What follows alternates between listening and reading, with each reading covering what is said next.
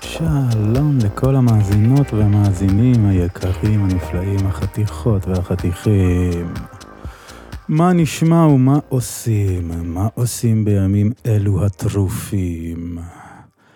בפודקאסט הזה אני מארח את שובל טירמן, שהוא חבר טוב ונפלא שלי מהצבא. שובל החל לפני שנתיים להפעיל את הפודקאסט דיוני שכל, ובמילותיו, הפודקאסט הכי חופר בארץ. אני נהנה לדבר עם שובל כבר שנים. אמנם בכמה שנים האחרונות לא היינו בקשר, וחזרנו בזכות או בגלל הקורונה, ואיכשהו החיים הפגישו בינינו שוב, והחלטנו לעשות פודקאסט יחד. מקווים שתהנו ממנו מאוד. הפודקאסט בעיקרו מדבר על סלף-הלפ, על איך לפתוח פודקאסט, למה, למה כל אחד מאיתנו החליט לעשות את זה. דיברנו על ההתחממות הגלובלית, ובעיקר ניסינו להבין איך לחיות חיים טובים ומלאים יותר, כיצד להתעסק במה שחשוב במקום במה שלא חשוב. אז לפניכם עכשיו, דיוני שכל versus מה עושים. האזנה נעימה.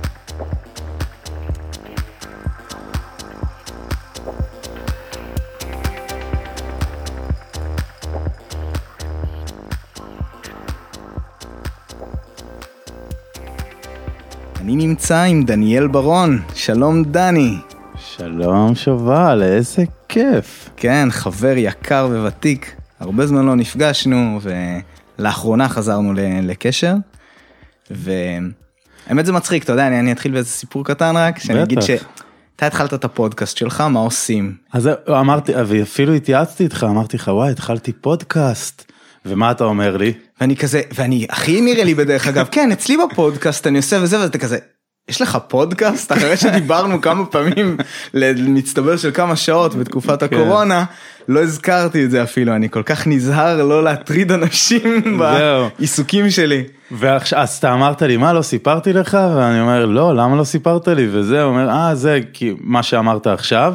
ועכשיו אני נמצא קצת במקום דומה, כי אני רק בהתלהבות של ההתחלה של הפודקאסט, ואז כן. כל בן אדם כזה, אה, זה בפודקאסט שלי, ואז כזה, שיט, אני צריך כאילו להפסיק לעשות את זה, כמו ששובל אמר, להפסיק להגיד את זה בכל הזדמנות. כן, כן, כן, זה קשה, כי באמת בפודקאסטים האלה שלי ושלך, שהם קצת אה, נוטים ללכת לכיוון אסוציאטיבי של לדבר על כל מיני נושאים, זה כזה, וואי איזה קטע, בדיוק דיברתי על הנושא הזה, וגם, נכון, זה לא סתם שדיברתי על זה באיזה שיחת חולין, זו הייתה שיחה עמוקה וטובה, והגענו קצת למסקנות וכאלה, אז אתה מאוד רוצה לשתף, אבל אה, צריך לשים את הגבול.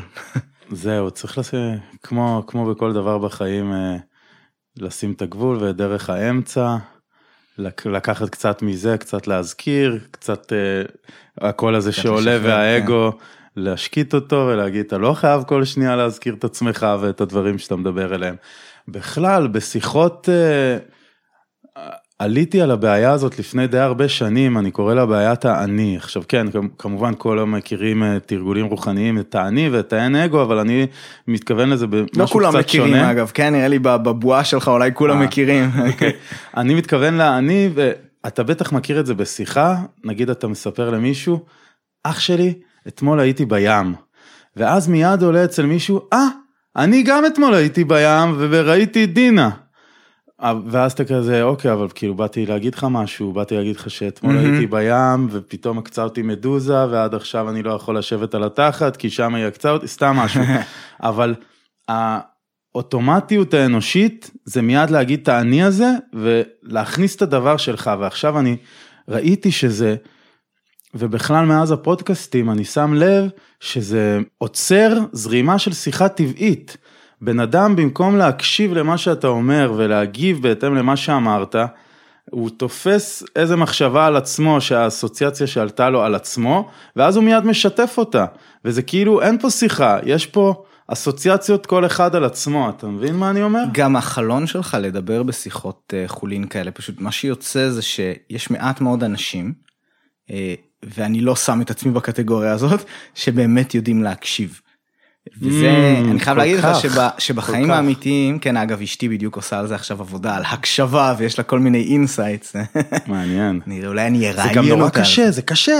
זה ממש קשה. זה קשה לא ישר להיכנס באמצע ולהגיד, כן, זה מה שקרה לי גם זה אתמול. גם, זה אגב גם, זה גם כישרון נרכש, זה משהו שבאמת אפשר ללמוד אותו, אם, אם רוצים כמובן. אני שם לב עם הפודקאסטים, וגם אפשר אולי לשמוע את זה, שבתחילת הפודקאסטים יותר נוטה להיכנס לבן אדם בשיחה. אני מנסה להילחם בזה, אבל יש את הרגעים הקטנים שאני לא שם לב ואני לא בתודעה מלאה ואני כן נכנס. ועכשיו, ככל שהפודקאסטים, ככל שאני עושה יותר, אז אני לומד, תקשיב לבן אדם עד הסוף, כאילו גם אם יש שתיקה קטנה, אז מה? יש לו עוד משהו להגיד אם הוא לא סיים, אם הוא לא נתן את הנקודה הזאת בסוף, שאתה נכון. בדרך כלל קול- קולט אותה כזה. אז, אז זה באמת אני חייב להגיד שהפודקאסט מהבחינה הזאת עוזר לי. כי בגלל שאני יודע שזה למשהו שהוא גדול יותר ולא רק אני ואתה והשיחה הזאת תתנדף אל תוך האתר, זה משהו שהוא מאלץ אותי קצת יותר להקשיב. עכשיו ברגע שגם הנה אני עכשיו עושה את זה תראה. אני מפסיק לרגע ואני לא חושש שאתה ישר תתפרץ למרות שאני בטוח שאתה מת להגיד דברים אבל האווירה הזו של השיחה זה פשוט פורמט שהוא עוזר לך לנהל שיחה בצורה רגועה יותר וברגע שמתמסרים אליו זה הרבה יותר כיף ואני לכן אני אתה יודע אני יושבים עושה שיחות עם אנשים אומר וואו חבל שאנחנו לא מקליטים את זה זה היה זה היה מעלה את השיחה רמה. נכון. נכון.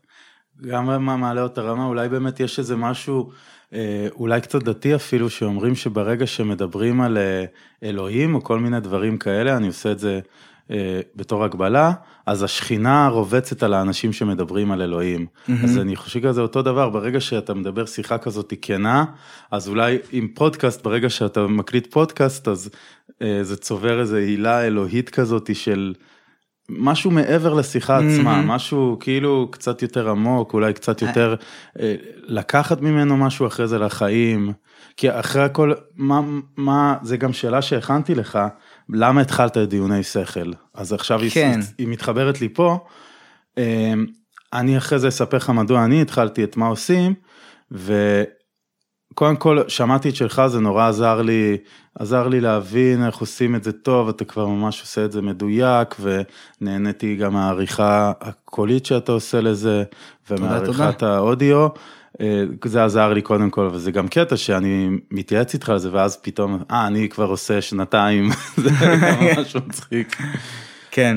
אה, בהמשך פשוט רק למה שאתה אמרת קדושה. Mm, קדושה זה, זה קונספט אה, שאני מתחיל להכניס טיפה ל- למודעות שלי.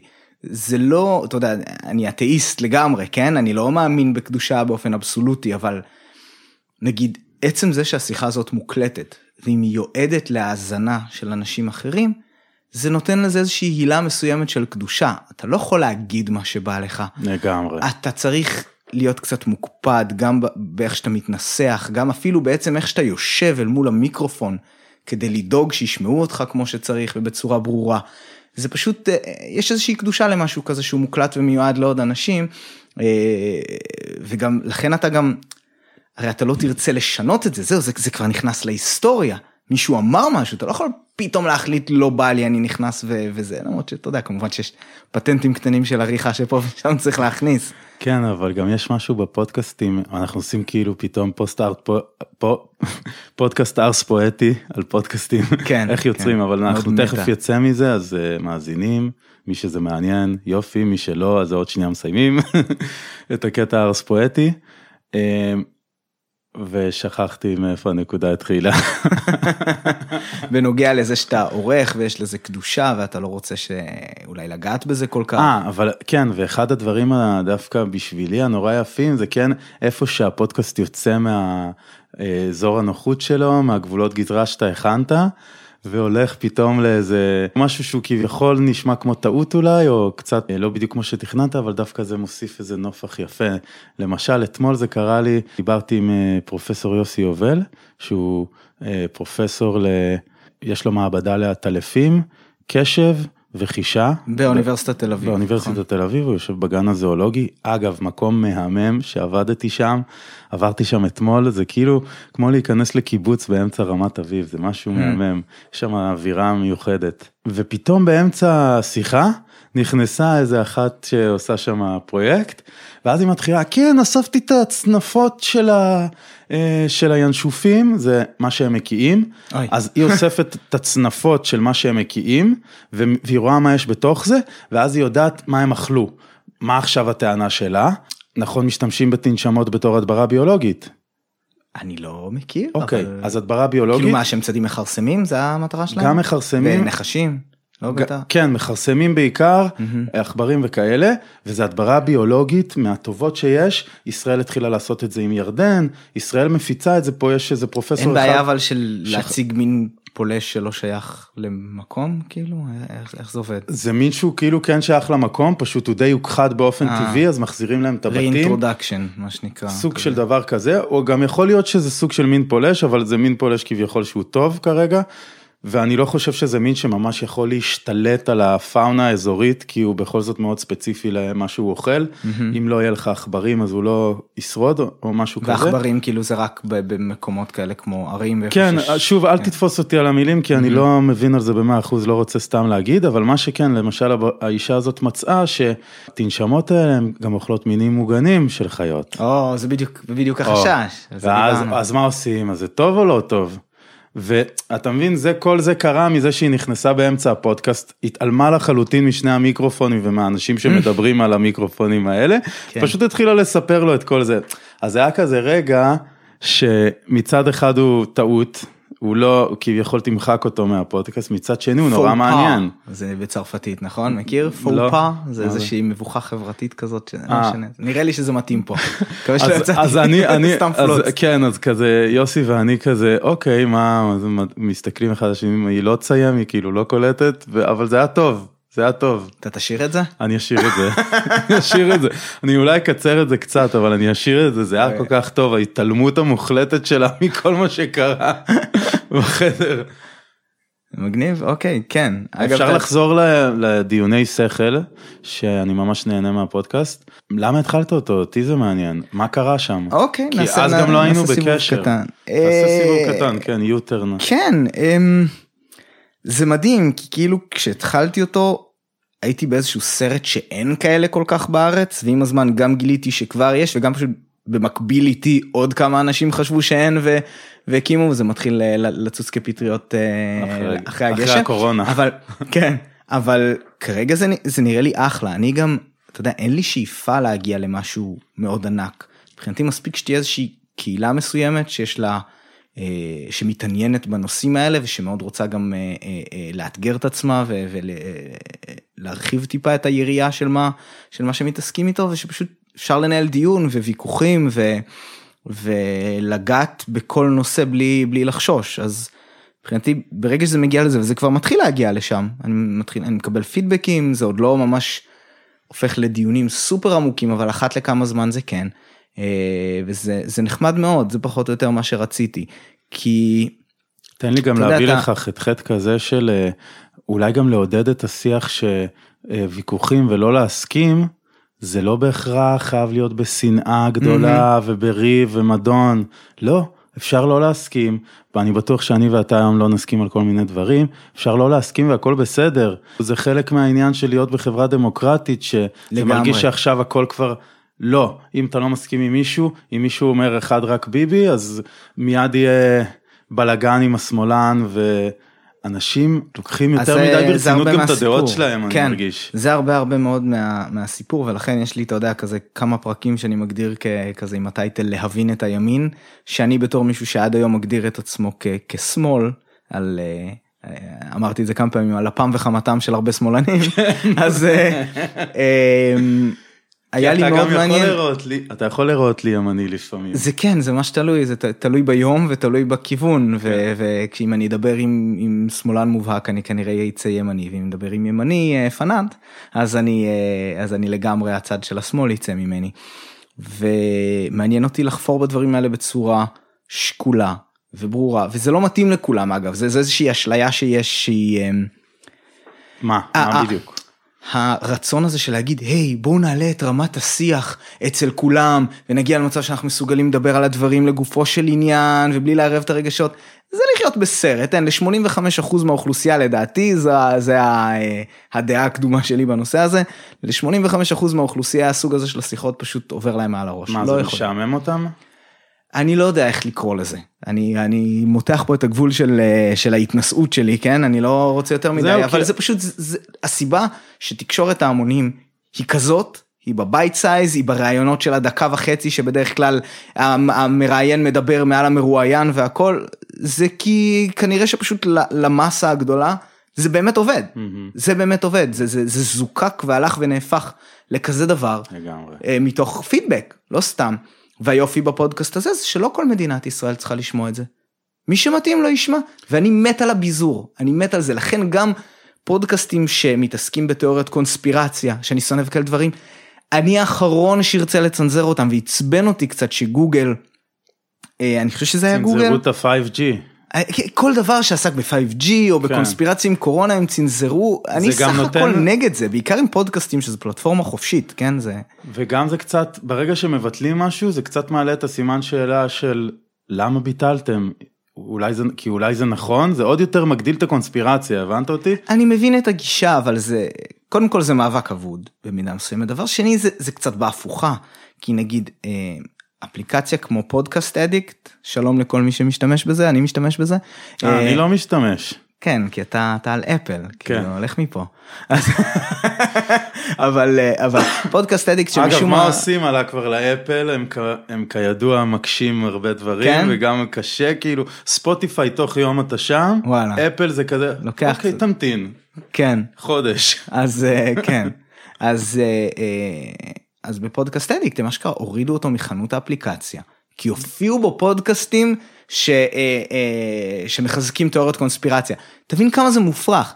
זה נגן פודקאסטים הוא לא מגיע עם תוכן זה, זה כמו דפדפן זה כמו שיגידו ל- לכרום טוב הוא של גוגל אבל כרום אתה יורד מהחנות כי אתה מציג אתרים שתומכים בתיאוריות קונספירציה זה הזוי זה דפוק ממש. לחלוטין החזירו אותו בסוף אבל אה, מוזרים. זהו, נראה, לי ננסה לעבור הלאה. אוקיי, כי קדימה, קדימה. זורם לנו יותר מדי, אנחנו צריכים, אה, אוקיי. צריכים טיפה להתפקס, היה לנו פה רשימה של נושאים. אבל זה היה מעניין, אז קודם אולי באמת תגיד, אז התחלת את דיוני שכל בעצם כי הרגשת שיש וייקנסי, יש חלל ריק בעולם הישראלי של שיחות עמוקות על תוכן? זה מה כן, שאתה אומר לי? כן, האמת היא כאילו חוץ מגיקונומי שהכרתי אז, ו... ו אה, זה, זה פודקאסט מצוין והמגיש שלו פשוט נהדר, אה, ואפשר להגיד שזה פחות או יותר מה שאני חתרתי, Mm. כן כמובן אני, בגלל שאני האזנתי יותר לפודקאסטים באנגלית, אז אה, ג'ו רוגן וסם. הריס הם, הם, הם יותר ההשראה שלי. כן.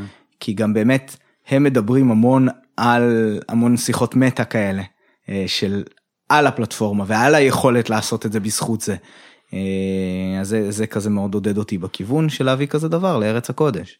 אז זהו, אני הגעתי גם מכיוון של אה, ג'ו רוגן וגם מכיוון של טים פריס, שהייתי ממש, וגם אפרופו סלף הלפ שאמרנו שנדבר על זה, אה, אז אה, כמו שטים פריס אומר, זה סגווי נהדר להמשיך.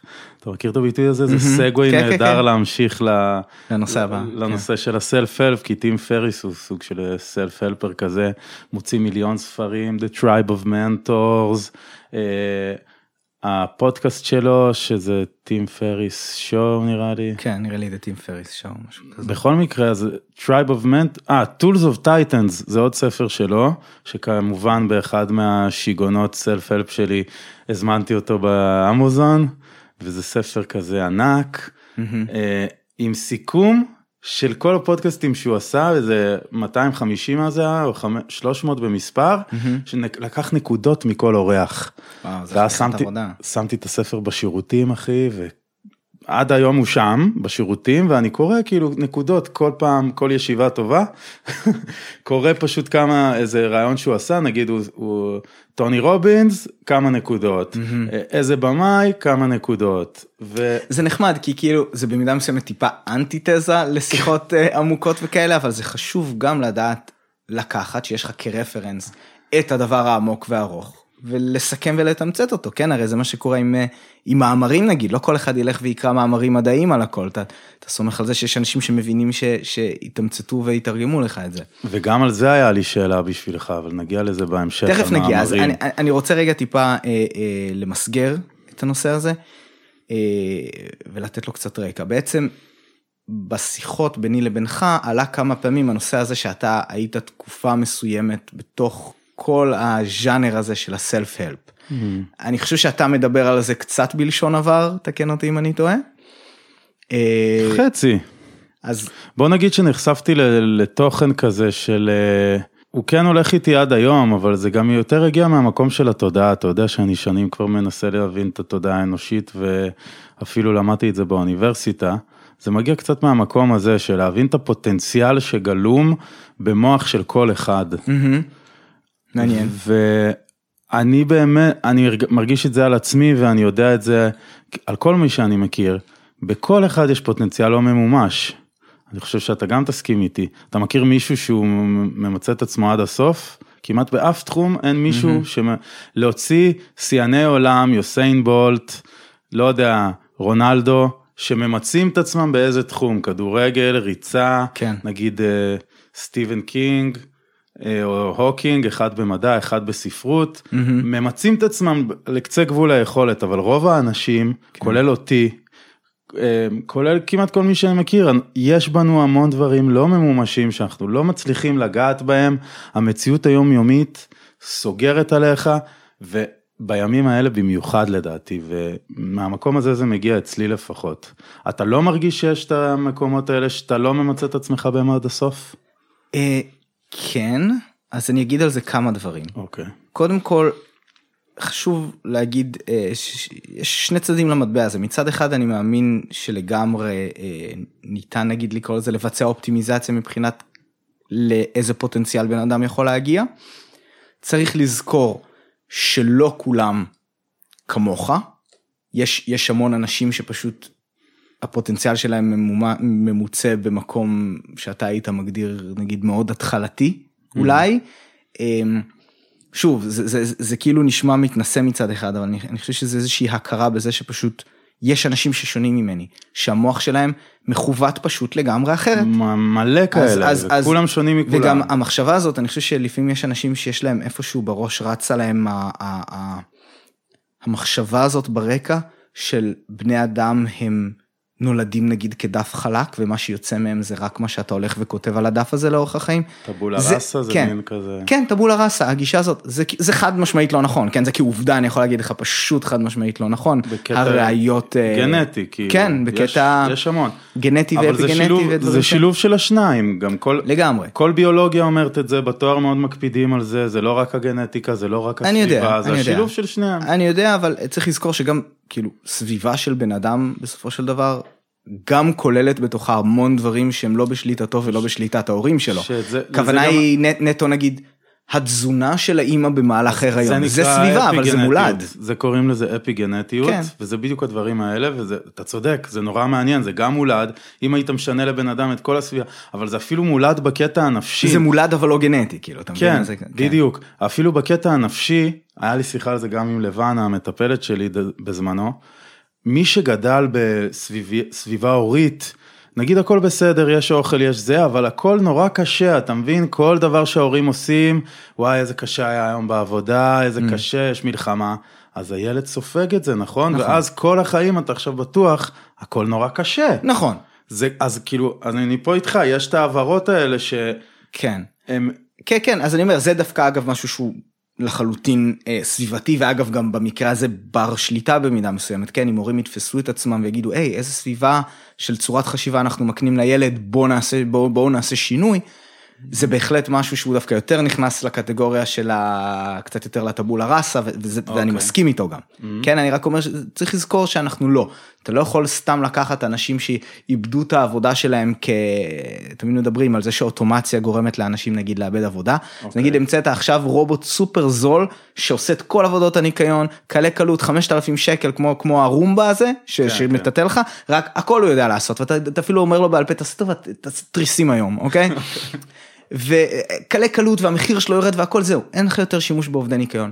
אתה לא יכול לקחת את עובדי הניקיון האלה וללמד אותם תכנות, אוקיי? לא. אחוז מסוים מהם אולי כן, אולי אתה יודע, הוא יתגלגל לתוך הנסיבות של עובד ניקיון מתוצאה של החיים, ואם רק היית נותן לו את ההזדמנות הוא היה מגיע להיות אה, אה, אה, משהו אחר, אקדמאי וכאלה דברים.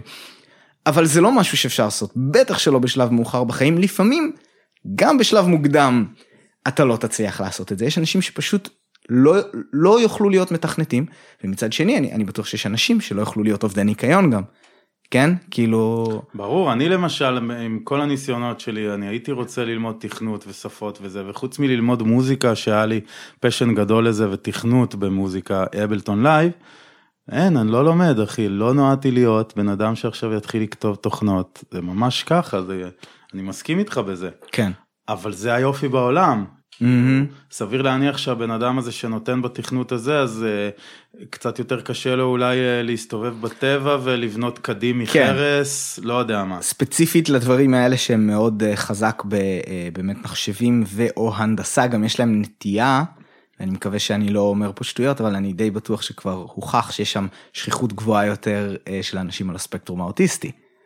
אז הרבה פעמים כשאתה גם אומר את זה אתה מבין בוא נעשה ניקיון שאתה מתעסק במחשבים ובתכנות, אז כן. כאילו אם אתה אומר את זה, אתה אומר את זה בקטע טוב ולא בקטע רע, וכאילו אתה. חלק מהעולם הזה. כי אני, אני חושב שגם אנשים אה, זה קצת נעשה אני חושב אופנתי לעשות את זה של לאבחן בדיעבד אנשים היסטוריים בתור אתה יודע, עם Mm. כל מיני או הפרעות נפשיות או באמת אה, איזשהו אה, ספקטרום? אוטיסטי של? להגיד כאילו וואו היה לו מאפיינים ממש של כן, היה לו אני לא זוכר להגיד כן אני יודע שעל ניוטון עשו את זה ועל אה.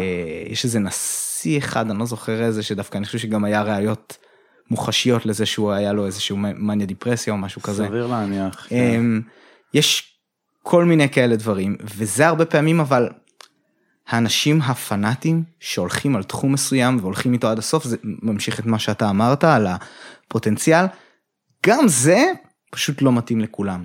אני בן אדם נכון. שאוהב אתה מכיר יש את השני שתי קטגוריות את ה-Jack of all trades אוקיי. תכף אני אגדיר אותם ואת ה-master of one שזה המישהו שהוא Mm. סופר מומחה על משהו אחד ממש ממש טוב בו אבל זה פחות או יותר כאן נגמר מה שהוא יודע לעשות. ויש את הזה שאוהב לעשות קצת כזה מהכל. וכאילו יש שני צדדים וכל בן אדם הוא קצת כאילו בדיוק, איפשהו זה- באמצע ברצף. בדיוק. וואי איזה יופי, אני אז- מ- לא הכרתי את ההסתכלות הזאת אבל כן. זה ממש יפה. אז אני אוהב אני לא יודע אם אני ככה עמוק באופי שלי אבל אני מנסה לעשות מכל מיני דברים ולכן יש לי את הפודקאסט הזה שלא קשור למקצוע שלי. אה, ויש לי את הלהקה שאני מנגן איתה שאני מנסה אני מנסה לתחזק את הדברים האלה וכזה אתה יודע לעשות קצת ספורט ולקרוא ספרים אני, אני מנסה כזה לקחת קצת מהכל ושיהיה לי ידע רחב גם בלימודים שלי שילבתי כל מיני דברים. אה, אני אתה יודע אני מתעניין בפילוסופיה הייתי שמח לעשות גם תואר בכל אחד מהדברים האלה. אה, אבל מפאת אה, חוסר זמן וכסף זה, זה כנראה לא יקרה אולי בפנסיה. אה, זה פשוט הגישה שלי לחיים אני אוהב את העניין הזה אני אוהב את הליאונרדו דה וינצ'י. אני הייתי שמח גם אגב אם היה אם היה מקובל יותר גם לעבוד חלקית במשהו אחד ובמשהו אחר Mm. אבל אנחנו בגלל שזה יעיל יותר כל החברה שלנו מוכוונת ל... להתמקצע על משהו אז אתה, אתה עושה את זה בזמן הפנוי שלך. כן מצד שני אני מרגיש שעכשיו בעולם במיוחד עם הקורונה וייבס וכל מה שקורה כשאנחנו מדברים עכשיו התאריך הוא התשיעי לחודש נכון או העשירי? אני לא זוכר נראה לי עשירי דווקא. עשירי ליולי כן. וכולם עוד שנייה שוב אה, גל שני וסגר ומיליון מובטלים ואני מרגיש אה, אני פרילנסר ובעולם העבודה שלי אני דווקא מרגיש שיש איזה מין מקום להמציא את עצמך מחדש בעוד מלא תחומים מהמם. כדי לאסוף עבודה מכל מקום אתה מבין מהמם. מה שרק אפשר לעשות. תנו לי אני עושה אני רואה הרבה חברים בפייסבוק מרימים אה, הודעות אני עושה ככה וככה וככה אתם מכירים אה, מישהו ש... מהמם. איזה עבודה שפנויה והעולם הוא מצד אחד באמת לוקח אותנו למקום של להתמקצע במשהו אחד עד הסוף, מצד שני הוא הופך אותך ליזם גם תוך כדי במיליון דברים אחרים, כן. כדי שתיצור לעצמך איזה גוף שיוכל להחזיק את עצמו כלכלית, כי אין לך את המקום האחד הזה. מהמם.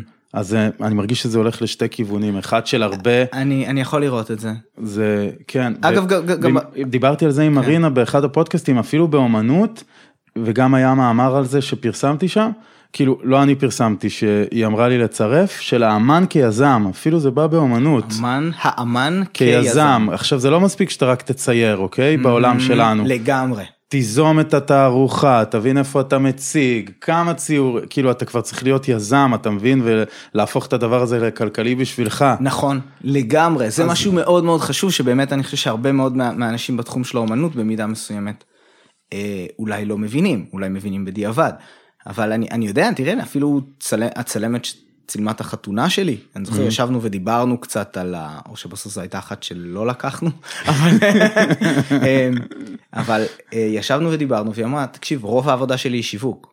אתה יודע, כל היופי, הכותרת שלי זה, זה צלמת חתונות. רוב העבודה שלי, רוב הזמן שלי, הולך על שיווק. כי אני עובדת ועובדת ועובדת ומפרסמת ומפיצה ו- ומנהלת ועושה כל מיני כאלה ודואגת שייתנו עליי המלצות וכל מיני כאלה דברים רק כדי שבסוף מישהו ייקח אותי.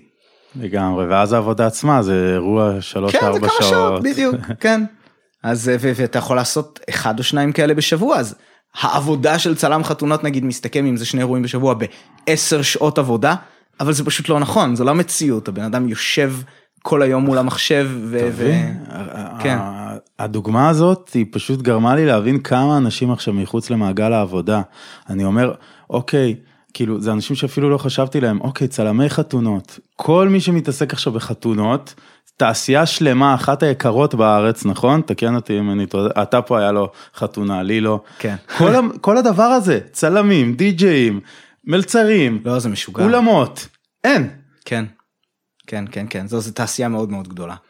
זו גם תעשייה... אין את התעשייה הזאת, שהיא... אין בתל אביב אחי, אווירת נקעים, אני תל אביבי במקור, אחי, אני מרחם על האנשים האלה. זה גם אה, קולגות שלי לשעבר, כי אני הייתי שותף בכמה ברים. אנשים משקיעים את החיים שלהם במקום, literally כמה שנים מהחיים, וזה פשוט יאללה ביי, בלי שום יחס ראוי. פשוט בלי שום יחס ראוי. מה שיש לנו פה זה באמת אה, אה, בעיה שמאתגרת הרבה מאוד גם גישות פוליטיות וחברתיות כי אני אה, בטח המאזינים יודעים אני אני מפלרטט המון עם, ה, עם החבר'ה הליברליים עם כל הפודקאסטים הליברליים וה, והקבוצות בפייסבוק וכאלה ואני גם מגדיר את עצמי כליברל הכוונה זה ליברל קלאסי מה שנקרא הרבה פעמים אה, ליברטריאניזם בכלל. אה, כי אני מאוד מאוד אוהב את העניין הזה של קפיטליזם ושוק חופשי. את זה אני גם יודע עליך, כן. יצא לנו הרבה. כן, כן, אבל אני, אה, אם אתה רוצה להיכנס לזה, אני סוציו-ליברל, כי אני כן מאמין ברשת ביטחון מסוימת ש, שצריכה להיות אה, מסופקת, אבל יש פה אתגר מאוד מאוד גדול, כי אנשים יכלו לעשות everything right, מה שנקרא. להקים את העסק כמו שצריך. אפילו לחסוך ליום גשום מה שנקרא וואלה דאגו שיש להם חודשיים שחודשיים זה המון אחי, כן זה חודשיים של חיסכון שהם יכולים עכשיו לסגור את העסק ולהסתדר חודשיים שלושה זה, זה, זה באמת הרבה נחשב.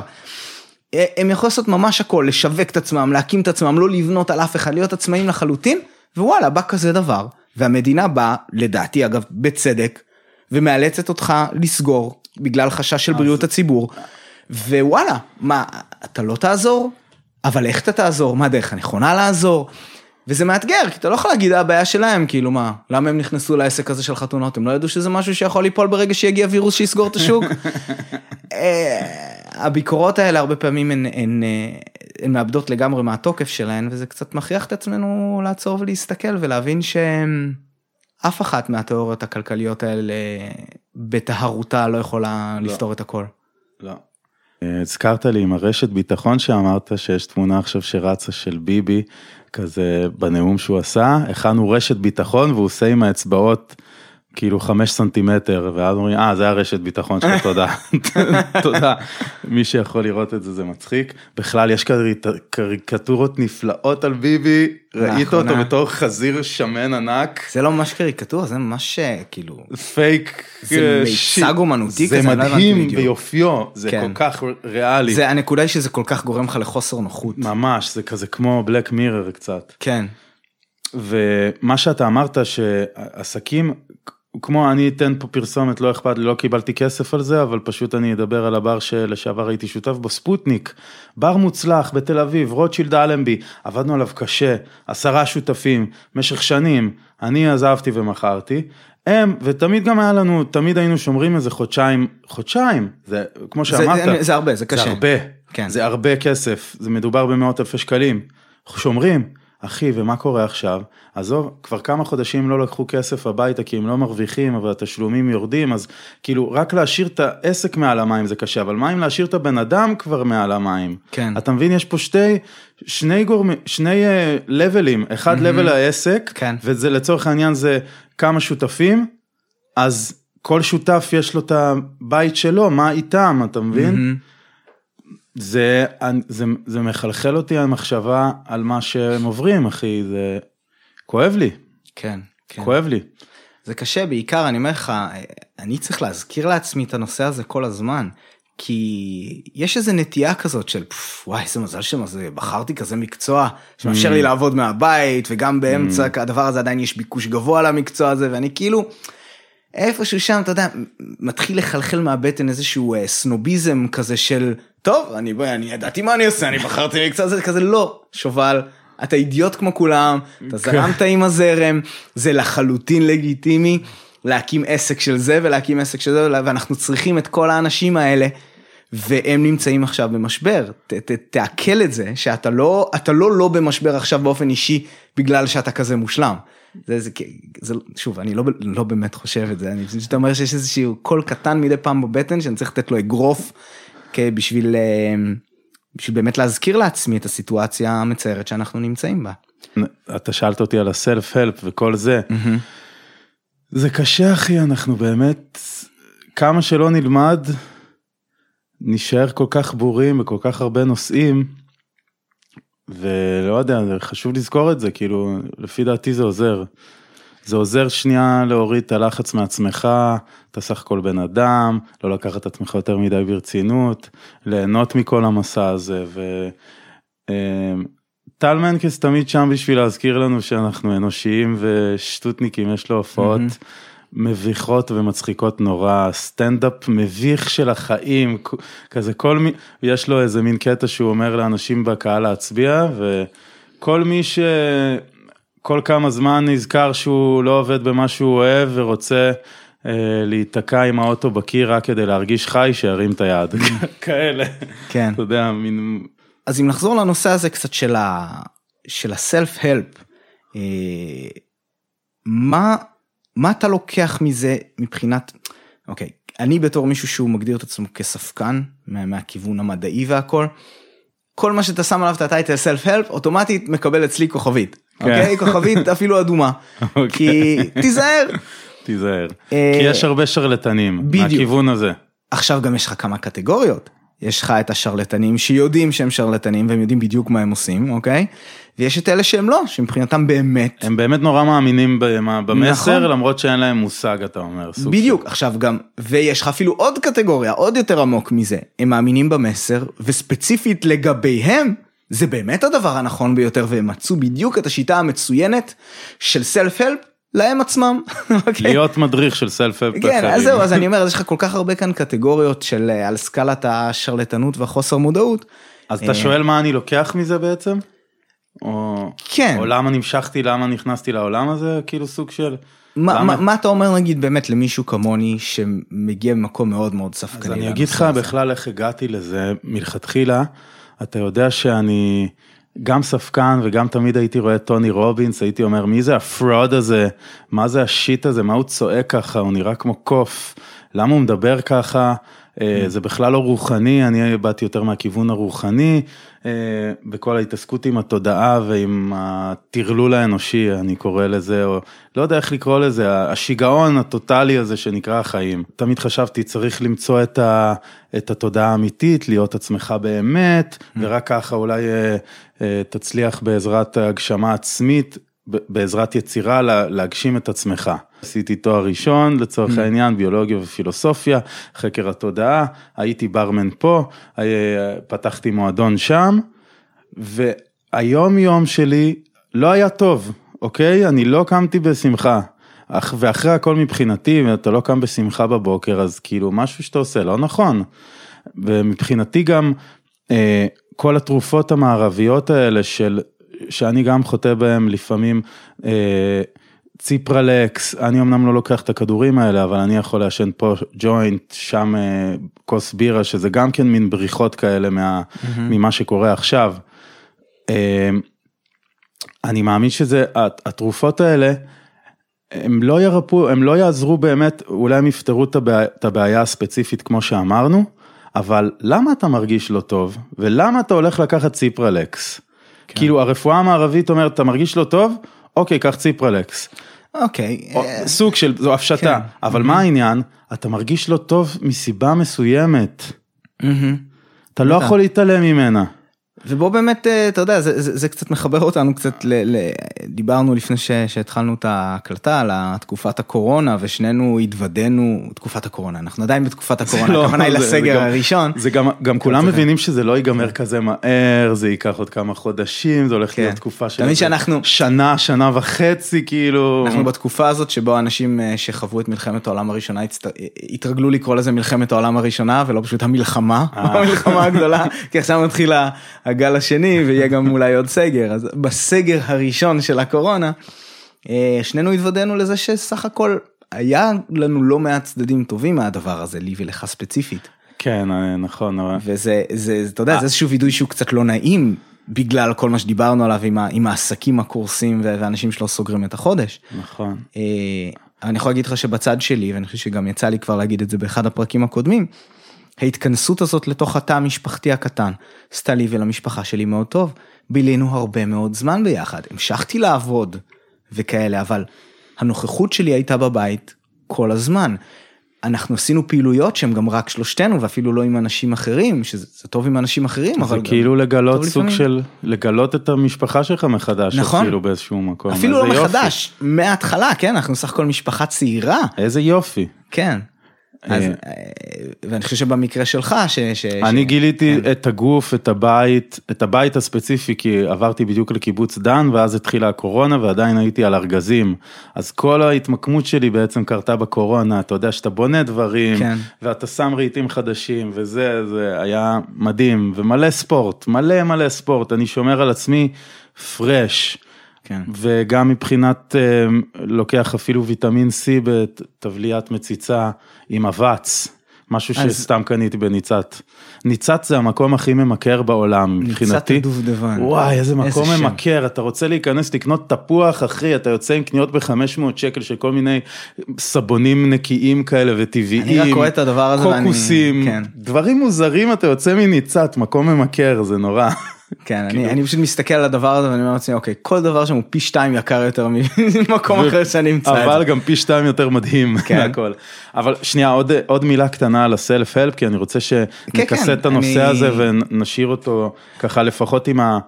עם, המובא, עם ההבנה שלי על זה, הגעתי נורא ממקום רוחני, מקום יותר של אקהרט טולה, אתה לא המחשבות, אתה לא הרגשות שלך. לא להיות מזוהה עם אתה- המחשבות בדיוק. והרגשות שלך. זה אתה- מיינדפולנס. מיינדפולנס, אז אתה בא להתבונן, אבל הרגשתי שכל השנים האלה, אני נורא מתרכז בראש ובמחשבות ובכלל בכל מה שקשור לזה, ופתאום קלטתי שגם הגוף שלי, וזה גם קרה אחרי המעבר שלי לצפון, כל הגוף וכל החיבור שלי לאדמה, החיבור הזה הוא רופף. כאילו יש לי חיבור חזק נורא ל, אה, להבין, אוקיי, אני לא המחשבות שלי, אני רגשות, אם אני עכשיו כועס, אוקיי, אז אני לא הכעס, זה לא אני הכעס, אני, אני זה שמסתכל על הכעס, אז אם אני לא הכעס, אז אני יכול לכעוס פחות שנייה, וזה מרגיע אותי, אבל פתאום גיליתי שהגוף, הוא לא מחובר בכלל למה שקורה, ואולי אם אני כועס וזה, ואני יוצא שנייה לרוץ, ואני מוציא את האנרגיה הזאתי בפעילות גופנית, פה קורה משהו טוב. ופה אני פותר את הבעיה בצורה הרבה יותר, הרבה יותר נכונה ל- לחיה שהיא הבן אדם, לפי דעתי. אוקיי, ו- ומה זה קשור לסלף הלפ? העולם הזה פשוט נתן לי מוטיבציה לראות דרך הרבה אנשים שאני בוחר אותם בפינצטה, אני מבין, אבל כל דבר בעולם אתה בוחר בפינצטה, אתה מבין מה אני אומר? אז לא, לפי לא דעתי גם... כולם, ואני חושב שזה, אה, אה, לדעת לזהות מי אה, אתה כן מצליח לדלות ממנו את הדברים הטובים, זה חשוב, וגם חשוב כל הזמן להזכיר לעצמך שהבן אדם הזה לא יודע הכל, וכל דבר שהוא אומר צריך לעבור דרך מסננת של אז- כן, של מס- היגיון וספקנות. מסכים לגמרי, וישי, ח- חבר טוב שלי, שהוא, שגר בצרפת, אז היינו מדברים מלא על נושאים כאלה.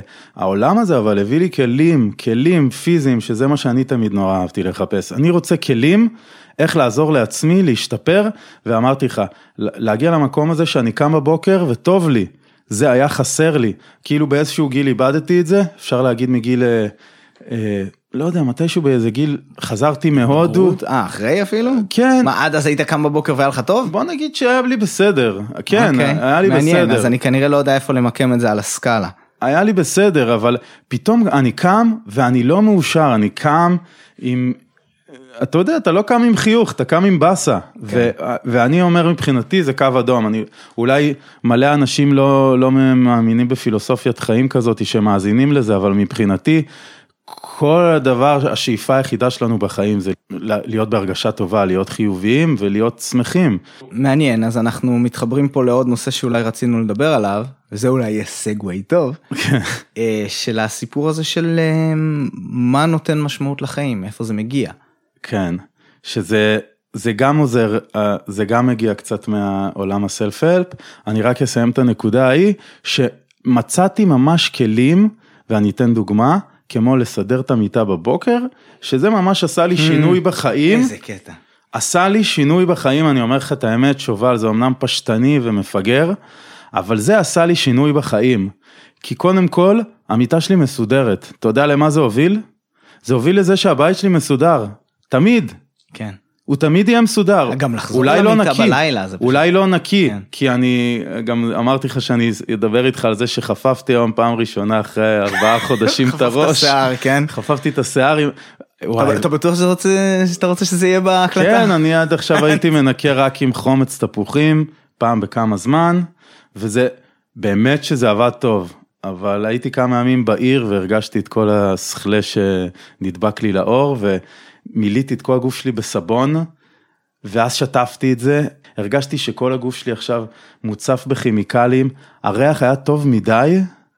קשה כן. לי להסביר את זה. אם אני- אתה אני תתנתק, את זה, לא, אם אני- אתה אני את תתנתק זה. מהסבונים הנוזליים האלה כן, כן. שעכשיו אנחנו מתקלחים איתם, אחי, זה גס מאוד, זה כן. גס, כן. זה כאילו באיזשהו מקום מוגזם, אתה אומר, זה לא הגיוני, הכמות ריח טוב וכימיקלים שיש עליה עכשיו היא לא סוסטיינבל, זה לא הגיוני, ואתה רק יכול לראות את זה ברגע שקצת עצרת עם זה. כן. אני גם, אני מסתבן עם סבון קשה, אני כבר אפילו, זה פשוט מרגיש לי יותר נכון, אולי גם כי אני לא גר בתוך עיר, כזאת. אני לא גר בתוך עיר, אז יש עליי פחות פיח פיזית, אני גם מאמין בזה. יש עליי פחות פיח, אז אני פחות צריך, גם אני כל היום בנחלים, אני מרגיש שגם החול מנקה אותי וגם המים. אז אה, כן, היה את, ה, את הסשן של אה, לחפוף ולשים מרכך גם. אמרתי, עכשיו אני חופף שם מרכך, ואז אולי אני אסתפר אה, בהמשך השבוע. לא. שום סיכוי. אני רוצה לשאול אותך בנוגע לזה, אוקיי. האם לא היו טיפים שלמדת מה, מהעולם הזה של סלף-הלפ? כי גם נגיד איתך דיברנו על ג'ור, ג'ורדן פיטרסון, אתה הכרת לי אותו. כן. אגב, שהוא עכשיו מכור לכדורים פסיכיאטריים. אה, שמעת אה, עליו אה, שהוא... וואי, כאילו- יצא לו האמת השבוע וידאו לראשונה מזה איזה שנה ומשהו שהוא לא וואלה. הוציא הוא- חומר. הוא- הוא הודה במצב וכל זה? שהוא דיבר, זה ראיון עם הבת שלו שמדברים על כל השנה המשוגעת הזו שעברה עליהם. מה, אשתו מתה מסרטן. לא? לא נראה לי שהיא מתה. אני חושב שהיא שהיא עוד... אה, אז היא שרדה? נאבקת. אני יודע שהוא אמר שהוא הידרדר להתמכרות לכדורים, כדורים פסיכיאטרים. הנה, זה עוד בלוף, אתה מבין? כדורים פסיכיאטריים, אני מאמין, זה, זה עוזר ומציל לאנשים את החיים. אני לא, אני לא אתחיל פה אפולוגסטיקה לג'ורדן פיטרסון בגלל שזה גם אה, גם אני צריך להגיד שאני וג'ורדן פיטרסון ביחסי אהבה שנאה אה, מהרגע הראשון ששמעתי אותו. גם אני אמרת לי אה, לשמוע אותו וגם מיד הצטרפתי ליחסי אהבה שנאה כי יש נקודות מאוד מאוד הגיוניות. כן. מצד שני, נקודות שהן לא הגיוניות בכלל, כן. הכל בסדר. כן אז אה, אני אנסה לא להיכנס מדי לענייני פיטרסון אולי אני אשים לינק ל- אוקיי, אבל הזה, רציתי לשאול אותך אם אין כל מיני כלים שאתה מצליח להוציא מהעולם הזה, שמשפרים לך את היום יום, פיזית בחיים, על זה אני מדבר. עוד כמה כלים כאלה סתם בשביל לסבר את האוזן למה אני מתכוון. להכין בבוקר רשימה של מה שאתה רוצה לעשות במהלך היום, זה סוג של קואוצ'ינג כזה, בוא אני אני אתחיל לפרק פה את הדברים שאמרת. מדהים. כי, כי, כי, יש, כי יש המון.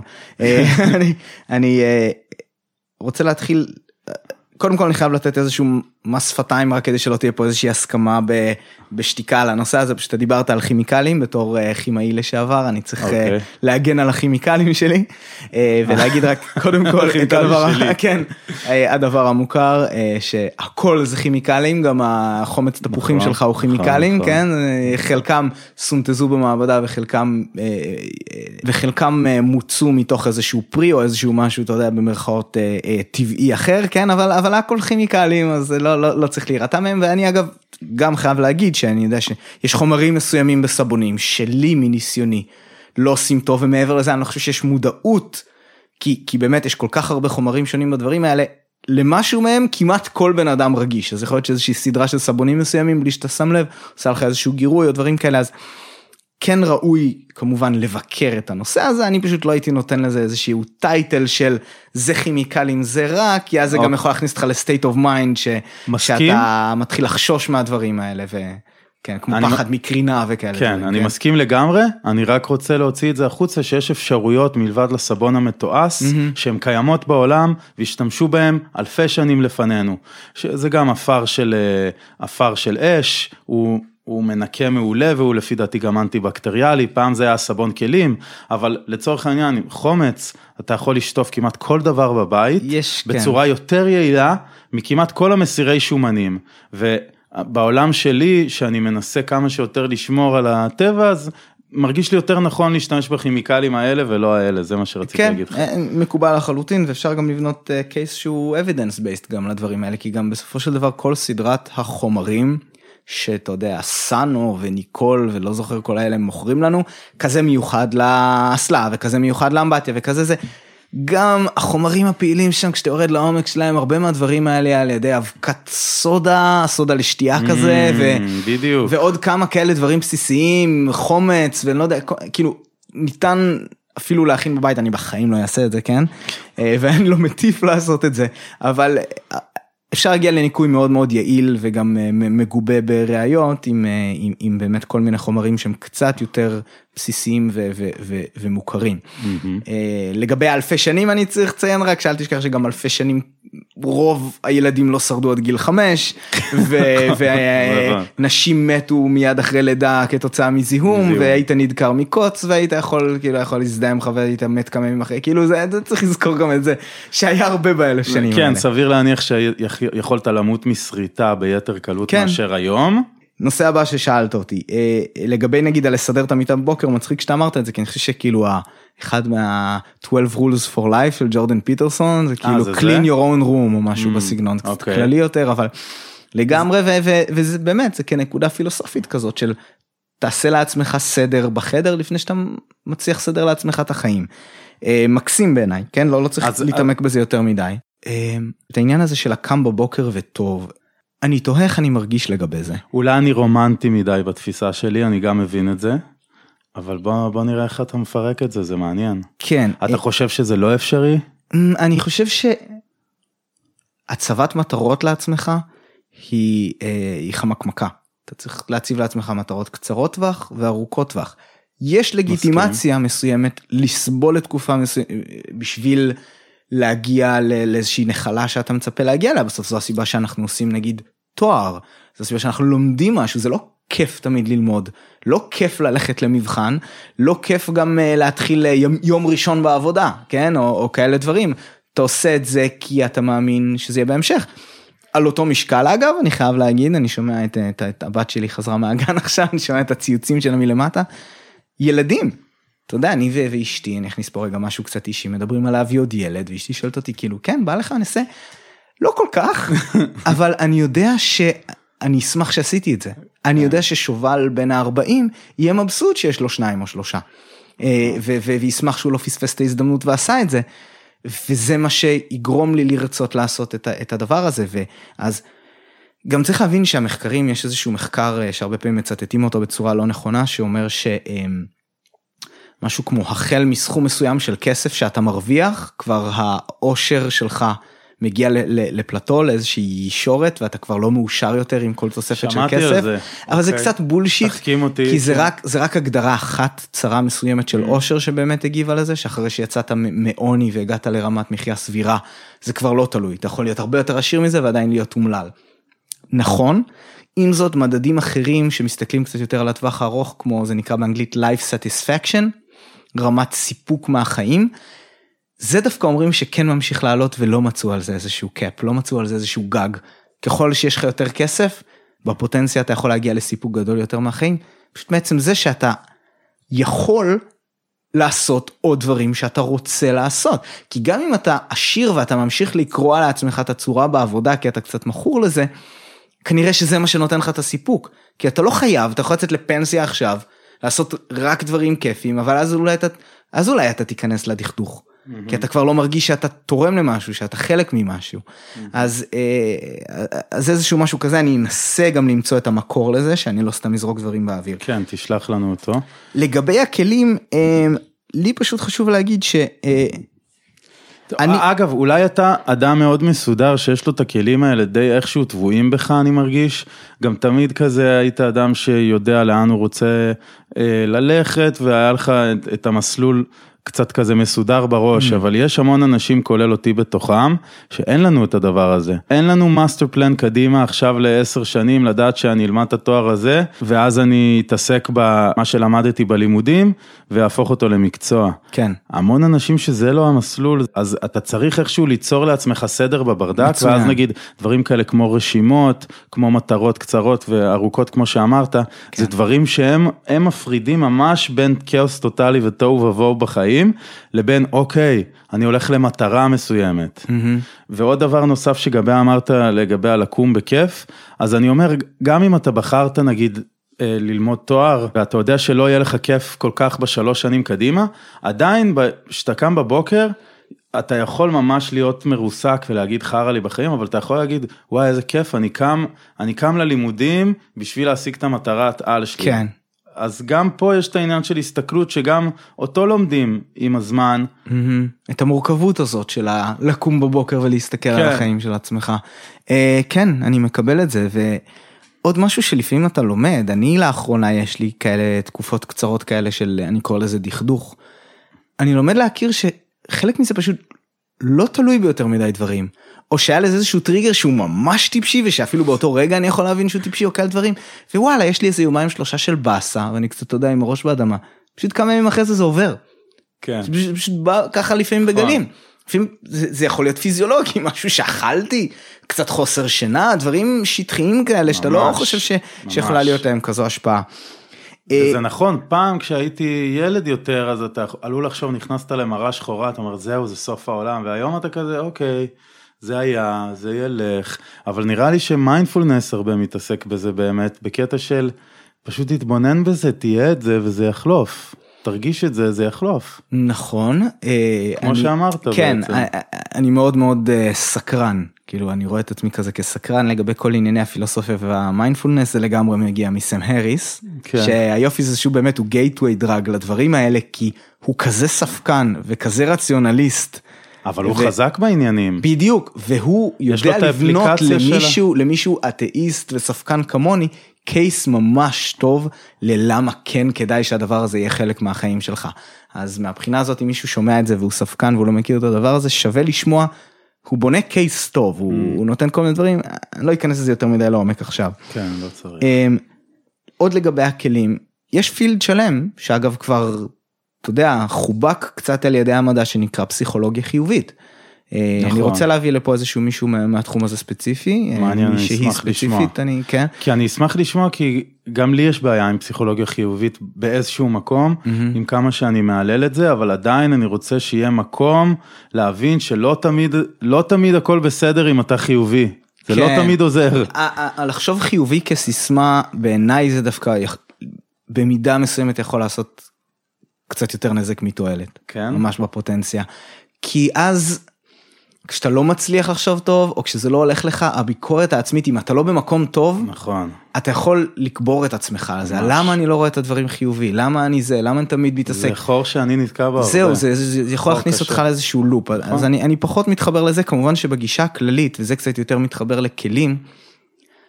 להצליח לתפוס את עצמך, להצליח לתפוס את עצמך בידיים זה תמיד דבר טוב, mm-hmm. כן? להחליט שאתה עושה משהו ולהתמיד בו, זה בפני עצמו כמעט בטוח שזה מבטיח מצב נפשי טוב יותר, אחד אם אתה מצליח הדברים להתמיד. היפים זה להחליט על משהו ולהתמיד בו בחיים, כן. זה משהו. כן, זה כן. משהו, ס- כאילו צריך לתת לזה את הכבוד, ו- זה נכון, קשה גם, נכון. קשה ליצור הרגל חדש. ולהצליח לייצר את האינרציה, להצליח להגיע למצב שאתה כבר נגרר, הנה אני עם הפודקאסט, כן, וואלה, ירדה לי ההתרגשות של ההתחלה, ירד כן. לי הזה, אבל אני כזה לא, אין, זה כבר חלק מהחיים. כן. אני חייב שיהיה לי ממש. מתוכנן איפשהו שם מה השיחה הבאה שלי. לגמרי. ולכן אגב אני, אני מעלה בתדירות נמוכה כי, כי אני לא, זה לא דבר ענק, אני מנסה שזה לא ית, יתפוס חלק ממש ענק מהחיים שלי, אבל שזה ימשיך להיות שם וימשיך להתגלגל. יהיה סוסטיינבל בפני בדיוק. עצמו. אה, אז זה לגבי העניין הזה אה, של הכלים. אני בן אדם שהוא מאוד מאוד אוהב להיות evidence based. מהמם. מאוד מאוד אוהב שיש לי את הראיות ושיש את המחקרים וכאלה, אבל אני לומד כמה דברים בשנים האחרונות, וזה ממש מתחבר לשאלה שלך, אני חושב, של הכלים נגיד שאני מצאתי בחיים. קודם כל, אני לומד להכיר את המגבלות של המדע, ובעיקר במדעי החברה. ואיפה, לאיפה שזה מתחבר ב- בחלקים חדשים שאני מגלה באישיות שלי, זה לצדדים מסוימים שאני יכול לשים אותם תחת הטייטל של שמרנות. ולא נוח לי להגיד את המילה הזאת, אני לא אוהב אותה בכלל. זה, השיחה הקודמת עם תמיר דורטל הייתה קצת על הנושא הזה. אה, וזה העניין באמת של לתת כבוד מסוים, אה, גם אם רק כברירת מחדל, למה שהיה נהוג עד היום. ואתה קצת זרקת על זה מילה, על האלף שנה וכאלה, נכון? Mm. אלף שנה אחורה, להגיד, אוקיי, אם אנחנו באים לבחון נושא, אנחנו באים לבחון האם טוב יותר לעשות א' או ב', לחיים, ל- ל- ל- ל- ל- לסייקי, לכאילו לתחושה אה, נפשית טובה יותר. צריך לזכור שאחד מהם, א' או ב', היה ברירת מחדל עד היום במשך אה, אה, עשרות מאות או אלפי שנים, מהמם. אוקיי? וזאת זו הברירת מחדל שלנו, משם אנחנו מתחילים. כנראה שאם זה החזיק אותנו עד עכשיו, זה כנראה מספיק טוב. השאלה היא האם אפשר להוכיח בצורה מספיק משכנעת שהאלטרנטיבה טובה יותר. זה כאילו כן, זה כבר ו- לא אופטימלי אולי. כן, אולי זה היה מספיק כן, טוב אבל לא וזה אופטימלי. בוא אני אגיד לך, אז נגיד העניין הזה הכי דפוק בעולם של להתחתן ולהביא ילדים, מהמם. שהדור שלנו קצת, ואני בטוח שגם היה לפנינו, טיפה מורד בנושא הזה, טיפה מותח קצת את הגיל של מתי להתחתן, הרפואה המודרנית מאפשרת לנו את זה, כי ניתן להביא ילדים היום אפילו עד גיל 40 ו- ומעלה, יש גם כאלה שהרבה יותר, ובלי סיכון גבוה מדי, בהנחה שזה מצליח, אז אנחנו מרשים לעצמנו קצת, קצת לגרור את זה, ואתה תראה כאילו נגיד שדתיים עד היום מתחתנים הרבה הרבה הרבה יותר מוקדם. בדוק. וזה בסדר לתהות לגבי זה וזה בסדר גם להבין וואלה לי זה לא מתאים. אני זאב בודד להיות כבול למשפחה חד משמעית יעשה לי רע. האנשים שמצליחים להגיע למסקנה הזאת מצוין כל טוב מעולה ואנשים שלא רוצים ילדים הם יודעים שהם שונאים את זה עדיף אני לא צריך בעולם הזה עוד ילדים שגדלו עם הורים שלא שלא שלא אה, רצו להשקיע בהם חד שפשוט התגלגלו לא. לתוך זה כברירת חד מחדל משמעית לא. אבל זה ביקורת קשה שלי באופן אישי על החברה המערבית זה על הקדושה הזאת של להביא ילדים גם אם זה לא נכון. זהו, אז זה אני- לא נכון כאילו. אז אני רוצה למצוא פה, צריך להבין.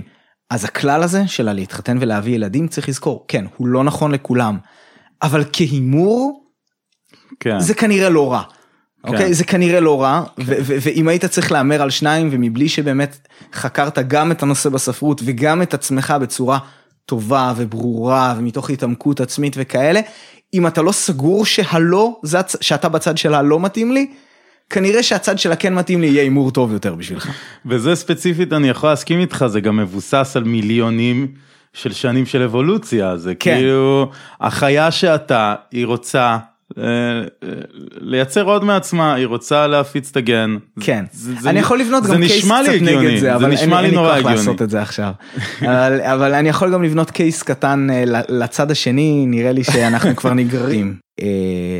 אני ודני כבר לא הצלחנו אף פעם להתעמק בזה בשיחה בינינו, אז חשבנו שזו יכולה להיות פלטפורמה טובה לדבר על כל העניין של איכות הסביבה והעניין של ההתחממות גלובלית בפרט. ועלה פה העניין הזה של הסרט של אה, ג'ף גיבס ומייקל מור, אה, Planet of the Humans, כוכב, כוכב בני האדם. אה, ויש עוד כמה דברים כאלה שצצו לאחרונה, שדווקא מתוך אנשים, הג'ף גיבס הזה הוא היה environmentalist, בן אדם כזה של איכות הסביבה במשך עשרות שנים, והוא סוג של קצת התפכח מחלק מהנושא הזה, ככה הוא מציג את הדבר הזה. נכון. שה, שהכיוון שהארגונים היום לוקחים אותנו, הוא גם מטעה, גם מוטה, גם קצת בכיסים באמת של חברות שעדיין מצליחות אה, אה, לשלוט בדברים ולהזיז אותם לכיוון שהם רוצים מתוך מניעים כלכליים, שאגב שוב אני, אני לא מתנגד אליהם פר סה, אבל, אבל זה לא מה שאנשים שחושבים שהם הולכים למשהו ירוק, הם חותמים עליו, אבל הרבה פעמים יוצא שהם כן. אה, וגם היה סוג של המסקנה בסוף שם אתה התחלת, אז אתה רוצה להגיד את זה? כן, אני הגעתי לזה מהמקום של, אה, פה על אה, להשריץ ילדים ולמלות את העולם בתינוקות, שזה מה שקורה עכשיו, ככה אני רואה במיוחד באוכלוסיות דתיות שכאלה. כאילו יש קורלציה בין כמה שיותר חילוני לכמה שפחות ילדים, יש לזה מלא סיבות. אבל זה לקח אותי למקום הזה שאני באמת חושב שהעולם הגיע למקום שצריך לפחות, אם לא לחייב, לפחות להוציא את זה החוצה, אנחנו כבר יותר מדי אנשים, אנחנו בעיה לכדור, להשאיר אותנו ב- עליו בצורה אופטימלית. ככה אני מרגיש, אני מרגיש שזה כבר הולך לערים יותר מדי גדולות, פליטות חמצן עצומות. גזי חממה הכוונה. גזי חממה, ואני מרגיש את חוסר האיזון ואני מאמין שכל מה שקורה בימים האחרונים ובשנים האחרונות, אני עשיתי אנלוגיה לסיר מים אה, שמתחיל אה, לרתוח עד שהוא באיזשהו, באיזשהו שלב אה, גולש. ואז המים נשרפים מלמטה, אני מרגיש שעכשיו אנחנו בגלישה הזאתי, אני מרגיש שהאיזון הופר לגמרי, ועד שלא נלמד, אני, אני אגב מאמין שהטכנולוגיה היא הפתרון, לא שהיא... אוקיי, אז, אז אני כבר יש לנו נקודה מסוימת להסכמה. כן, אני מאמין שאין לנו ברירה אחרת חוץ מטכנולוגיה כבר ל- בממדים שהגענו, אבל אני מאמין שזה גם צריך לבוא ממקום חינוכי של יש כבר מספיק בני אדם, זה מספיק טוב אם כל זוג יעשה ילד אחד או שניים ואז זה נשאר בערך על אותם מספרים, עם שניים תהיה ילודה שלילית עדיין. כן? כן, אוקיי. שניים זה לא מספיק בשביל, אתה רוצה 2.1 או 2.2. אוקיי, ומה קורה עכשיו בעולם זה הרבה... אה, לא, זה זה עדיין גדל. תכף אני גדל. אגיע לזה, בוא תסיים את מה יופי. שאתה רצית להגיד. כן, אז, אה, אז אני חושב שהמסר צריך כבר להתחיל להשתנות. הבעיה שלהגיד לאנשים תעשה פחות ילדים זה נוגד אה, את כלכלת הצריכה. את אה. כלכלת הצמיחה, סליחה. ואז כל הכלכלה הקפיטליסטית בעצם מקבלת טוויסט. כאן נכנס לשיחה הכלכלה המעגלית שאני כל כך דוגל בה עכשיו, ולפי דעתי, אם יש משהו שיכול קצת לאזן את כל העולם שלנו ואת כל הקפיטליזם, זה כן ליצור משהו הרבה יותר מעגלי. זה, אם אמרנו שמחזור זה לא מספיק, כן, אבל לחייב חברות להכין מוצרים מלכתחילה שהם reusable, שאתה יכול להחזיר לחברה, פה מתחיל הפתרון. אז, אז באמת יש לי, כן, אני כמובן נשים קישור, הסרט לדעתי עדיין זמין במלואו ביוטיוב, מעולה. אז אנחנו נשים קישור, אה, בהחלט מומלץ לראות מ- מכל הקצוות, מכל הצדדים. כן, בעד, הנושא הזה. נגד. וכמו הכל. תמיד, תמיד לקחת את זה עם, אה, עם אה, גרגיר קטן של מלח, כאילו תמיד לראות את הדברים דרך עיניים ספקניות. ככה אני ראיתי את הסרט, אגב גם המוזיקה שם בעיניי מצוינת, אז תשימו לב לזה. אני אתחיל טיפה לפרק את מה שאני חושב שאמרת. בנוגע לעניין הילדים, אה, אתה צודק, הילודה גם במגזרים הדתיים והחרדים אצלנו זה בכלל קיצוני, אבל אם אני לא טועה, הילודה של האישה הישראלית החילונית היא הגבוהה ביותר מבין מדינות ה-OECD. אה, בטוח. ולדעתי גם די בי פאר, אוקיי? אז אנחנו מאוד מאוד מאוד אה, פוריים, אם לקרוא לזה ככה, גם בקרב החילונים, אוקיי? אוקיי. אה, במידה מסוימת אני מסכים איתך שצריך לפחות נגיד לשים לב שאנחנו לא בונים פה איזושהי אה, אה, אה, סכמת פירמידה כזאת בכלכלה שלנו ושאנחנו לא בונים על כך שצמיחה מבחינה הכוונה היא במובן של אה, כלכלי כן, כן, כן. צמיחה כלכלית והגדלה של העוגה מה שנקרא לא נובעת בעיקרה מהגדלה של האוכלוסייה. אני חושב שכלכלה בריאה לא בונה על זה, והיא יכולה גם לשמר את עצמה בתצורה, אמ, בתצורה שבה הילודה פחות או יותר מאוזנת, אוקיי? אני, אני מתחיל לזרוק פה משפטים כדי להתחיל לבנות איזשהו קייס. אוקיי. אמ, למה אגב הבעיה בהקשר הזה? כי כל, בטח תוכניות הפנסיה התקציביות ש- שהיו מאוד מאוד נהוגות במדינת ישראל ורק עכשיו חלקן מתחילות אה, אה, לצאת החוצה לעובדים החדשים, זה, זה כבר לא קיים.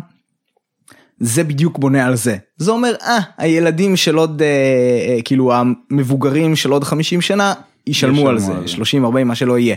זה בעיה. אז החיסכון האישי הפנסיוני, שזה הכיוון שיש היום, הוא מן הסתם הרבה הרבה יותר טוב בהקשר הזה, וצריך להוריד את כל העניין הזה, אני מצטער, קצבאות זקנה, זה מגוחך שבן אדם עשיר יקבל קצבת זקנה. זה מטומטם לחלוטין, כולם, אני לא יודע אם אתה יודע את זה, כשאתה מגיע לגיל אני- מסוים אתה מקבל צ'ק מהביטוח אני לאומי, לא משנה מה. חושב שזה גם מטופש שאדם שעכשיו אין לו כסף לאכול, יש לו מלא כסף שוכב בפנסיה. זה כן, על זה אפשר לדבר, קורה? על אה, לא, האם ולמה טוב זה- להכריח, אה, האם כדאי להכריח אנשים לחסוך בפנסיה ועכשיו או זה לא, אבל זה- החוק הוא שאתה חייב, נכון? כן, אני כן, אני כן, כאילו כן, חייב כן. לשלם את זה, כן. אפילו בתור עצמאי. כן, כן, אתה חייב מבין? להפריש, כן, הקטע של העצמאים הוא חדש יחסית לדעתי, אבל אה, כן, כולם חייבים לחסוך לפנסיה, באופן כללי זה דבר טוב, היה זה נחמד טוב אם זה לא היה לחברות מגיע. הביטוח, וזה טוב לבנקים שהם יכולים לקחת את הכסף ולהשקיע אותו איפה שבא להם. היום, היום זה כבר גמיש יותר, אם אתה מאוד מאוד אה, אה, יודע מה אתה עושה, אתה יכול. להגיע למצב שאתה חוסך עם שואף לאפס עמלות. זהו, הבנתי שגם הדתיים, נקרא קופות גמל. הבנתי שחרדים יודעים לקחת את הפנסיה שלהם ולהכריח את הקופות האלה, את כולם יודעים, זה כאילו בגנים שלהם, סתם צוחק, חרדים יודעים. הם, הם יודעים להגיד להם במה להשקיע והם משקיעים רק בדברים יהודיים, זה משהו חדש שראיתי. יש כל מיני, לא... יש תוכניות כשרות, יש דברים סביבתיים אגב, סלים שהם סביבתיים נכון, יותר. זה הייתי שמח להשקיע, כן. אבל... כן, כן, כן. אה, אוקיי, בוא תמשיך עם ה- הקייס. אוקיי, עניין אני גם הילודה. שמח לשמוע את הטייק שלך על כלכלה מעגלית, אם אתה חושב ש... מה מה דעתך בנושא? אוקיי, אה, ילודה. עד כמה שאני מבין, ראיתי גם דברים שקצת סותרים את זה, אבל עד כמה שאני מבין, אה, העלייה הגדולה שאנחנו רואים עכשיו היא כבר תוצר של משהו שקרה. היה איזשהו בום של ילודה אה, שנבע מכל מיני גורמים, ביניהם התפתחות מאוד גדולה של הרפואה וירידה ענקית בתמותת התינוקות. זוכר, אמרת לך, ש- שלוש מחמש או משהו כזה היו מתים עד לפני איזה 200 שנה, או שניים מחמש, אני לא זוכר כן. כמה. אה, אז פתאום תמותת התינוקות צנחה ברוב מדינות העולם, אה, ולא הפנימו את זה עדיין.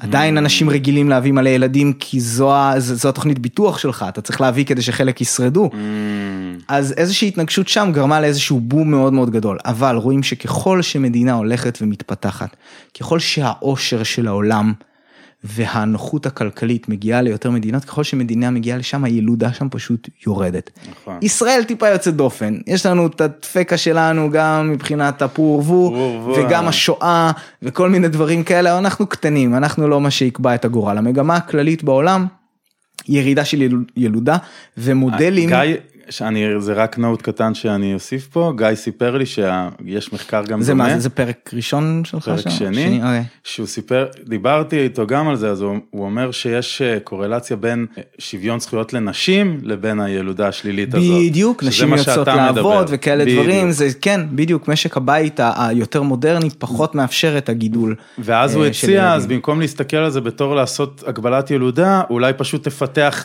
שוויון מצוין. זכויות. זה לא עניין של רק, זה פשוט תביא עוד התפתחות למקום, נכון. תהפוך מקומות ליותר מפותחים, יותר מערביים, עם יותר נגישות לכל מיני כלים, ובטח להשכלה וכל מיני כאלה, אתה לא צריך להגביל, הילודה פשוט יורדת באופן טבעי, וכבר עכשיו מודלים של ילודה שנחשבים מאוד מאוד עמידי, אמינים מבחינה היסטורית, מראים על הגעה לפלטו, אני לא זוכר בכמה מיליארדים זה יוצא, אם זה ב-20 או ב-30 או ב-50 מיליארד, לא זוכר איפשהו שם, שם זה יתאזן ושם זה יגיע לשיווי משקל, שכמות הילודה פחות או יותר רק תתחזק את המספר הזה ולא תהיה לא עלייה ולא ירידה. אז עוד נוט קטן בנושא הזה, הייתי שמח באמת שנגיד הקדמה המערבית ושוויון הזכויות יגיעו להמון מקומות אה, קצת יותר אה, מאחור עדיין בעולם, אם זה מהמם. אפריקה, אם זה כל מיני מקומות באסיה, אבל הייתי שמח שזה יגיע עם ההתפכחות הטכנולוגית בנוגע לפוטפרינט שאנחנו משאירים מבחינה אקולוגית. אוקיי. אוקיי? וזה חוזר לשיחה שלנו מצוין, הזאת. ממש ממש מתאים. אז אתה אמרת משהו על, על מדינות uh, מתפתחות, שאני כתבתי פוסט על למה לא לקרוא להן ככה, אבל אני אעשה את זה בכל זאת. אוקיי. אז uh, על מדינות uh, עניות יותר, ש, uh, שעוד אין להן uh, uh, כלכלה מספיק יציבה. יש בעיניי בעיה קצת בגישה הזאת של אה, נביא לכם רק את מה שאנחנו הבנו שכבר עדיף להשתמש בו. בהכי פשוט זה מאוד לא הוגן. אתה לא יכול לבוא וזה מתחבר מאוד לעניין הזה אני, אני, אני אתמקד על משהו אחד בלבד. תחנות כוח פחמיות. עד היום הרבה מאוד מהחשמל בעולם בטח בישראל מופק מתחנות כוח פחמיות. זה דרך מאוד יעילה ולא יקרה מדי להפיק אנרגיה. זה סוס עבודה הדבר הזה. זה מייצר לך בלי הפסקה בלי קריזות בלי כלום. אך הדבר גם מאוד מאוד יעיל. כאילו היחס בין כמה אנרגיה כאילו יש בפחם לכמה אתה מפיק מאוד מאוד יעיל. אופטימיז... עבר אופטימיזציות מפה עד להודעה חדשה. וגם עכשיו יש את הערובות הטרמיות שהן משתמשות גם בחום והופכות אותו לאנרגיה. מדהים. יש כל מיני אופטימיזציות שאפשר לעשות על הדבר הזה. אה, וגם מבחינת זיהום אגב לא אידיאלי עדיף מהבחינה הזאת גז אפרופו תשובה כן? המעבר לגז יפחית את זיהום האוויר. לא מדבר פה על גזי חממה לא מדבר פה על CO2 מדבר פה על זיהום. CO2 זה לא זיהום אוקיי? כי זה לא פוגע לנו בבריאות זה משהו שהוא קצת רחב יותר אבל אה, גז אה, בישול כזה שהוא מהאדמה הוא כמעט לחלוטין לא מזהם כששורפים אותו. אז זה אחלה דבר אוקיי? זה היה על הדרך. אבל. אה, עד כמה שאני יודע היו כמה בנקים אה, של השקעות שנגיד נמנעו ואו נמנעים מלהשקיע בחברות שרוצות לפתוח היום תחנות כוח פחמיות במדינות כאלה מתפתחות. Mm. למה? כי זה גורם להם להיראות רע. הם לא יכולים להגדיר את עצמם כבנקים ירוקים או ככאלה דברים, הם יודעים שהדבר הזה היום באופנה, הוא יעשה להם ממש ממש רע. לא שווה להם לתת את, ההשק... את ההלוואה או השקעה או כאלה דברים, בשביל להקים תחנת כוח עכשיו באיזו מדינה מסכנה באפריקה. עכשיו מה קרה לך פה? יצא לך הכי עקום שיש. כי האנשים האלה, שבחלק מהמדינות האלה לפעמים יש להם, אתה יודע, שעה חשמל ביום, או משהו מגוחך כזה, אתה לא יכול להתקדם, אתה לא יכול להתפתח, אתה לא יכול להרים הייטק, אתה לא יכול כלום בלי חשמל רציף, שירותי בריאות. אתה חייב, חייב, חייב חשמל רציף. עכשיו אגב כמה נגיד כפרים נידחים שם אני בטוח שהם משתמשים בפאנלים סולאריים כי זה אחלה הם לא צריכים תשתית בשביל זה. יכולים פשוט לחבר את עצמם אבל it's not even close. כדי קורה, לספק את הצרכים שלהם. לקרות. וזה עצוב. זה שהם עכשיו בגלל שלנו קצת לא נעים מהסביבה וכאלה הם צריכים לקנות חשמל בפי 4 פי 5 יקר יותר וזה לא זמין להם לפריבילוגיות שאנחנו נהנים מהם זה ממש ביזיון בעיניי. זה ממש ממש רע וזה לא מאפשר להם לעבור את השלב הזה ולהתקדם וזה לא מאפשר ל... וואי זה, מש... זה מגניב זה מחבר אותנו להתחלה כן. הפוטנציאל האישי של אנשים וכאלה. אתה יודע כמה אותו. untapped minds יש לנו במדינות העניות האלה? ירוף. ילדים שלא קיבלו את ההזדמנות של חינוך הולם, מוחות ש... כן, גם ובתחום האינטלקטואלי. אחרים, כן. אז, אה, אז, אז זה השקעה, זה untapped resource של העולם, שממנו בהחלט הרבה מאוד מהתשובות ומהפתרונות יכולות להגיע. אני מסכים לגמרי, וגם צריך לעשות את זה בהדרגה. אני רק אתן counter אה, argument בנוגע לתקשורת, איך זה מציג את הנקודה שאני אומר באור טוב ונעים, גם בשבילך. מדינות כמו הודו, שלא היה שם תשתית תקשורתית כמעט בכלל, מדינה ענקית, מיליארד תושבים, לך תדבר עם מישהו שגר בתמיל נדו ואתה באיזה חוף בכוח, אוקיי?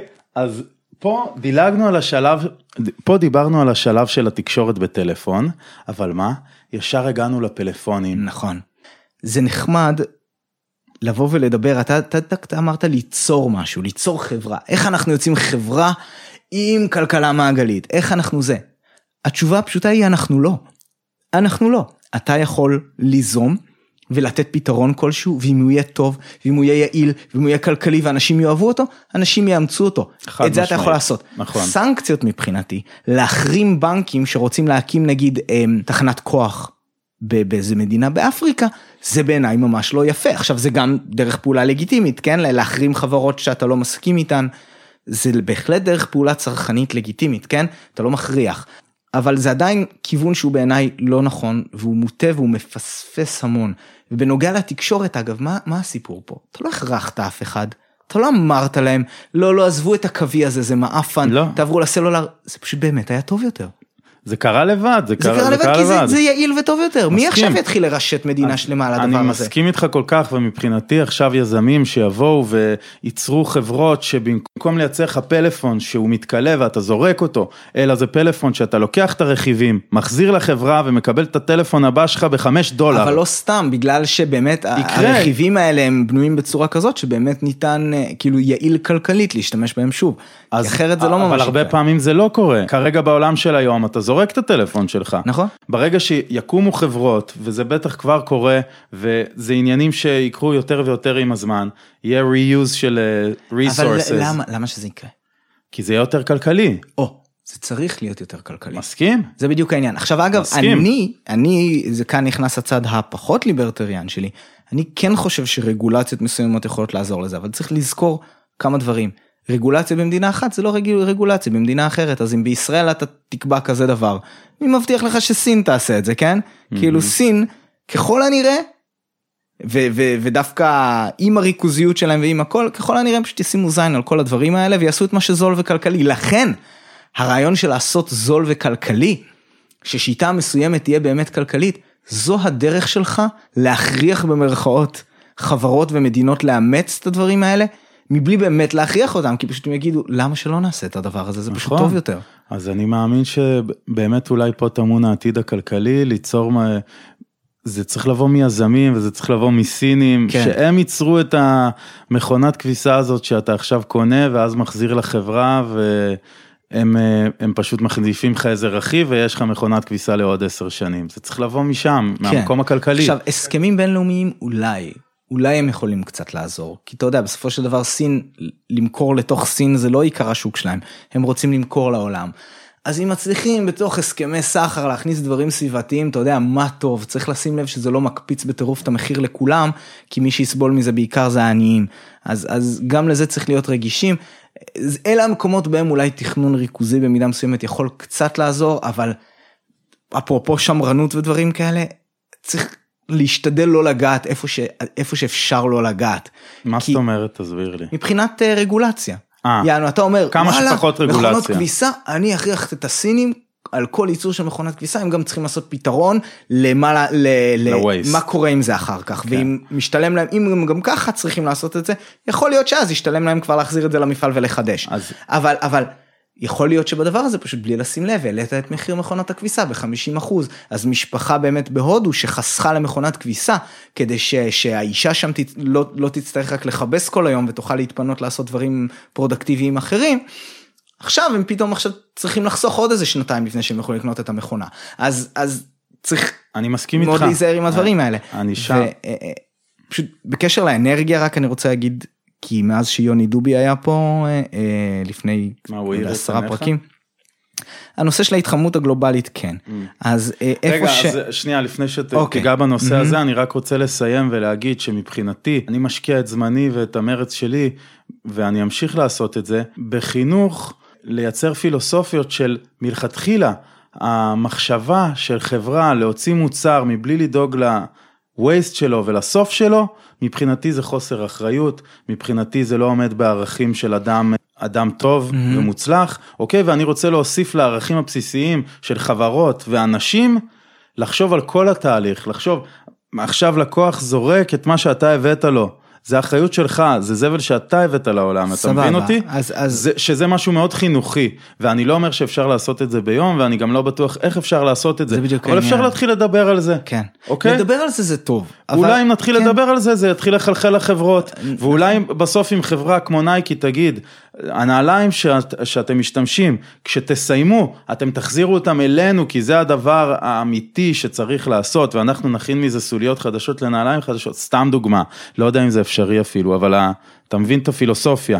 כן. אולי זה יגרום ליותר אנשים אז לקנות אני- נייקי. אני, אני צריך להגיד, אני צריך להגיד כמה דברים על הדבר הזה. קודם כל צריך לזכור, למחזור תמיד תמיד יש trade off של אנרגיה.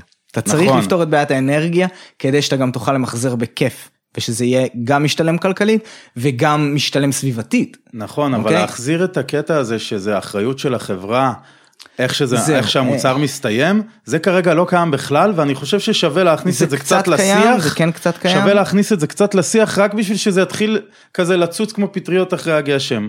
אתה יודע, אה, אני- להעלות את זה למעלה. אני אמרתי לך, ובעיניי פשוט, יש מקום לרגולציה מצומצמת בדברים האלה, בעיקר איפה שהפגיעה היא פגיעה ב, ב, בכולנו, כמו זיהום אוויר. אוקיי, רגולציה כנגד זיהום אוויר, ואני מדבר על, לא, אני לא מדבר על פליטת פחמן דו חמצני, אני מדבר פליטה של באמת מזהמים שהוכחו כמסרטנים או גורמים לכל מיני מחלות או דברים כאלה. ברור, הם פוגעים בכולנו, וזה בדיוק המקום שבו מישהו פוגע בך, אולי הוא פוגע בך קצת, או סטטיסטית פוגע בך, הוא לא בא ונותן לך מכה בראש עם נבוט, כן? יותר קשה להוכיח את זה, אבל זה לגמרי מקום שבו קלאסי שמדינה תתערב ותגיד, היי, אסור לכם לפגוע באנשים האלה, כן? וזה זה הרבה פעמים מסתבך כי קשה להוכיח את זה. אז שם, חד משמעית. כל הנושא האחר, אה, איפה שזה יכול לעבוד, קודם כל, כמובן, אם זה נעשה מושכל, חרם צרכני. תמיד יכול לשכנע חברה לעשות איזשהו שינוי. צריך לזכור שרוב הפעמים שחברה יוצאת באיזושהי הצהרה ירוקה, זה פבליסיטי. תרד לעומק הדברים, כן, אתה תראה. שהם טכנית עשו איזשהו משהו שמאפשר להם להוציא את הפרס רליס הזה, ושהעלות של הדבר הזה הייתה משתלמת להם ביחס לכמה פבליסיטי טוב הם קיבלו. אוקיי? אז אלה השיקולים שרצים בסופו של דבר. כמה שאתה תרצה לחשוב שחברה עשתה איזשהו שינוי לטובה. הכל עם אינטרסים כלכליים בסוף. נכון. מה שאתה יכול לעשות זה שני דברים. או, יכול להיות שאתה יכול לעשות יותר, סליחה, אני חושב על שני דברים כרגע. או להקים חברה בעצמך, שתעשה את זה, ואם יש לזה ביקוש, אם אנשים יגידו אני מעדיף לשלם יותר בשביל לקנות יותר ירוק, במרכאות, אוקיי? אז יצליח לך ואתה תרמוס את החברה השנייה. ואתה אוקיי? תיצור אה, איזה מין, אה, איזה מין שוק לזה, שאולי לאט לאט ישתלט על אבל, השוק אבל זה מה שאני האחר. אומר, הנקודה, העובדה בעיקרון שזה לא ממש קורה ושאנשים בעיקר כשהם בודקים משהו הם בודקים את המחיר שלו והם לא ירצו לשלם פי שתיים על משהו שהוא יותר ירוק. יש כאלה. אבל המון יש המון אנשים יותר, שלא. יש כבר יותר, יש לאט קצת לאט. יותר, קצת יותר אבל גם, ואז לא בטוח, ואז לא. בטוח אם באמת החברה שהם קנו ממנה, אם באמת מה שהיא אומרת שהיא עושה, אם באמת האימפקט של זה הוא חשוב. יש כאן כל כך הרבה מקומות שאפשר ליפול בהם, אבל הדבר העוד יותר טוב שאתה יכול לעשות, מעבר לאלטרנטיבה, בעיניי היותר טוב, זה פשוט באמת למצוא פתרון טכנולוגי. שמאפשר לעשות את המעברים האלה בצורה שהיא משתלמת כלכלית ואז החברה הזו לא, לא תצטרך לשכנע אותה היא פשוט תגיד אה וואו הוא גילה שלייצר סוליות מסוליות ישנות מוריד לנו ב-50% את מחיר ייצור הסוליות אוקיי כולל ההובלה שלוקח כדי להחזיר אותם חזרה וכאלה ברור שנלך על זה. אז עכשיו אני לא יודע אם הדבר הזה בכלל ייתכן תיאורטית אבל אבל במקרה של סוליות אבל במקרים אחרים אני בטוח שכן. אני חושב שאתה לגמרי צודק, אני גם מנסה לחשוב עם עצמי כזה בסיור מוחות, אולי כדאי כבר לוותר על כל המוצרים הישנים ולהתמקד רק ביצור החדש, ולהבטיח שהיצור החדש הזה הוא יהיה reusable, כי כן, סוליות אני די בטוח שאי אפשר באמת למחזר את זה Mm-hmm. לעוד נעל, אבל אולי אם בהתחלה כשהיית מייצר את הסוליה היית עושה אותה מחומר שאתה רק צריך להכניס אותו בחום נורא נמוך והוא, כן. והוא נמס ומתעצב לך מחדש, זה הכל צריך להתחיל מהעיצוב המקורי וזה גם שווה, זה גם שוב, חייב לבוא מהחברות, זה בדיוק. ולהיות הם צריכים כלכלי. לרצות לעשות את זה. כן. מה שכן, שקיפות נגיד, זה דבר שבעיניי הוא, הוא טוב גם עד רמה מסוימת, שלא יוצרת כאן עיוותים, אבל דירוג אנרגטי, זה דבר מהשנים האחרונות, מכיר את זה? אתה קונה נכון. מכונת כביסה, מגיעה עם דירוג משהו. אנרגטי. עכשיו, כשאתה בא ואתה קונה מכונת כביסה עם דירוג C, כן, אוקיי? האות C, אוקיי? שהוא לא, לא, מדהים. טוב, כן. אתה, אתה מודע לזה, זה פשוט כתוב שם בגדול, ואתה יודע, וואלה, אני חוסך עכשיו 500 שקל, אבל קודם כל זה כנראה יעלה לי יותר בחשמל לטווח הארוך, מהמם. אוקיי? אה, ודבר שני, כן, אני לא יכול להוסיף עוד קצת בשביל לקנות את ה-A, ואז אתה יכול לעשות את השיקול דעת שלך.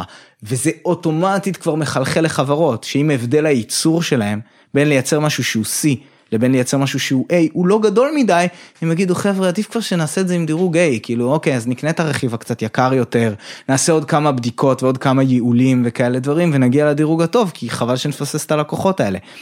אז השקיפות הזו מאוד יכולה לעזור ואני בעד זה ויכול להיות, אתה יודע מה, וואלה, אם יצליחו, האתגר הוא להצליח לסמן את זה, כן, אבל להצליח להגיע למדד הזה, מדד אנרגטי הוא יחסית קל, אבל אה, מדד של מה היה כרוך בייצור, כי המדד האנרגטי הזה מדבר על צריכה, כן, לא על, לא על מה היה כרוך בייצור המכונה. מהמם.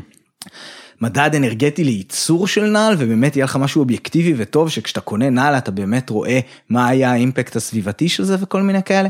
מספיק שיהיה לך את השקיפות הזאת זה ייתן יתרון מסוים לנעל שהיא אמנם קצת יקרה יותר אבל עם אבל עם environmental footprint יותר קטן. אלה מקומות בהם אני מסכים כי זה גם אחלה. מדינה יכולה לצמצם לחוקים גם לגבי יבוא, וואלה, אתה מביא מסין, אין בעיה, אתה צריך לשים את המדבקות האלה. זה בסדר, כי אתה לא הכרחת אף אחד להפסיק לייבא משהו, אתה לא אה, אילצת את המחירים לעלות, כל מיני כאלה, בהנחה שבאמת לשים את הדירוג הזה בפני עצמו הוא לא עסק יקר, אבל אה, סתם אני זורק פה איתך רעיונות, אלה, אה, זה נראה לי הביניים בין הדברים שאנחנו זה מצאנו. רעיונות אה, טובים ואני בטוח שהם יועילו, אני, ונראה לי שזה מקום טוב לעצור בו להפעם, לא? כן, כן, כן, מצוין, זהו, רציתי לשאול אתכם, יש לך אה, באמת אז אה, דברי אני, סיכום? יש לי דברי סיכום שאני אוהב לשאול את האורחים שלי מה כתוב להם בוואטסאפ למטה, באינפו. מה אה, כתוב באמת? לך? כן. אה, אין לי מושג בן אדם, אני חושב. שפעם היה לי שם איזה קקטוס או משהו כזה. אני אבדוק אצלך. אצלי היה כתוב שנים just do it, אוקיי. והיום כתוב לי abundance. abundance. שפע. אני, אני, אני, אני אוהב את המילה הזו מאוד. וואי, גם אני, איזה יפה היא abundance. כן, זה גם מאוד מתחבר לגישה הכלכלית שלי, כן, עדיין קקטוס. זה נראה לי עוד כן. מהתקופה שלמדתי בבאר שבע.